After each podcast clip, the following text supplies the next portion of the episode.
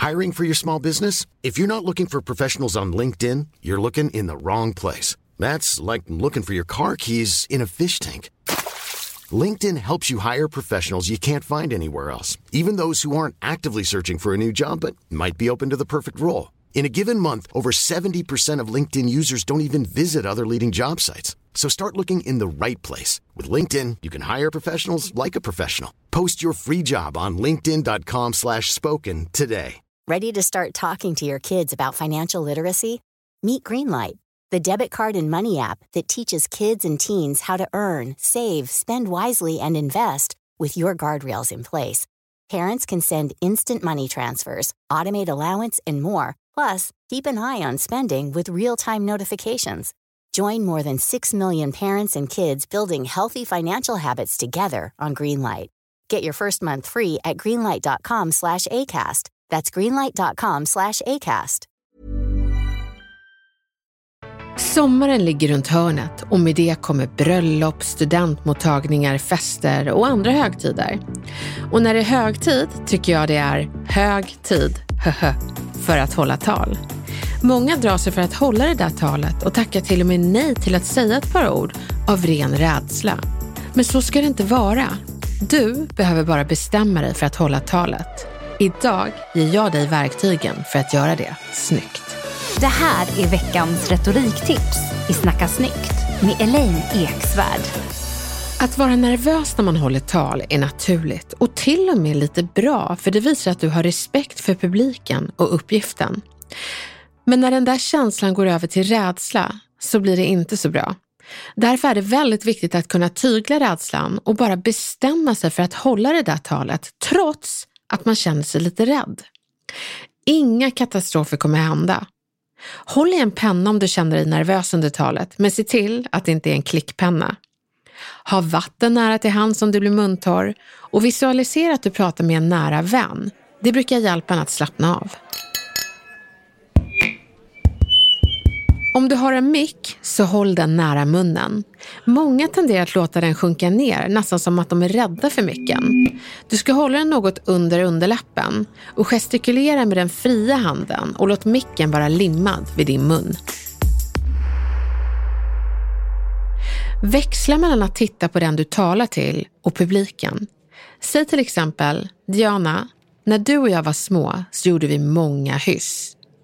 Sen tittar du på publiken och säger, och för er som inte vet växte vi upp ihop och lärde känna varandra på förskolan.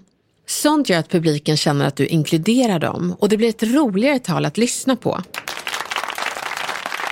Ha en presentationsram så man vet vad du ska prata om.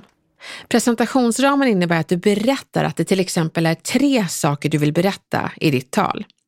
Sen berättar du de tre sakerna och avslutar med att säga att nu har jag sagt de tre sakerna. Det ger publiken en känsla av kontroll. Och om du är en person som har lätt att sväva iväg så är det toppen med den här presentationsramen för att hålla dig på mattan.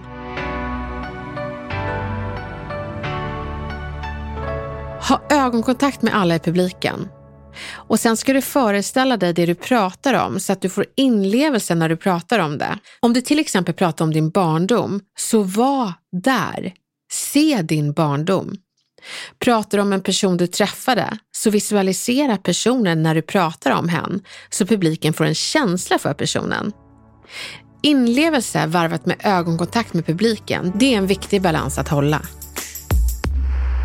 Det är viktigt att hämta inspiration. Studera bra bröllopstal, festtal, studenttal, ja tal överhuvudtaget. Gör om och gör det till ditt. Man ska aldrig kopiera, men alltid inspireras av bra talare. Och oavsett hur bra ditt tal kommer att gå så ska du fira att du tog möjligheten att ta ordet. Många vågar inte. Bara ditt mod är värt att fira. Skål för dig! Och lycka till!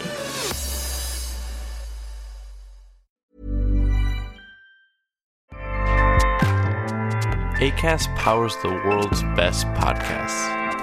Here's a show that we recommend. Are you a reality TV junkie? Do you ever think, dang, I wish I had someone to talk to about all the trash TV that I watch? Well, look no further, garbage lover, because Reality Gaze is a podcast for you. Hello, I'm Maddie. And I'm Poodle, and we're the Reality Gaze. We talk about all your favorite unscripted shows like The Golden Bachelor, Love is Blind, and TLC's big, messy behemoth 90 Day Fiancé. And if you're driving to work, folding laundry, or just pretending to listen to your husband talk about sports, just put on the pod, and you've instantly got two gay besties spilling all the tea and reading these people for filth. So come at us, y'all. Find Reality Gaze wherever you listen to podcasts.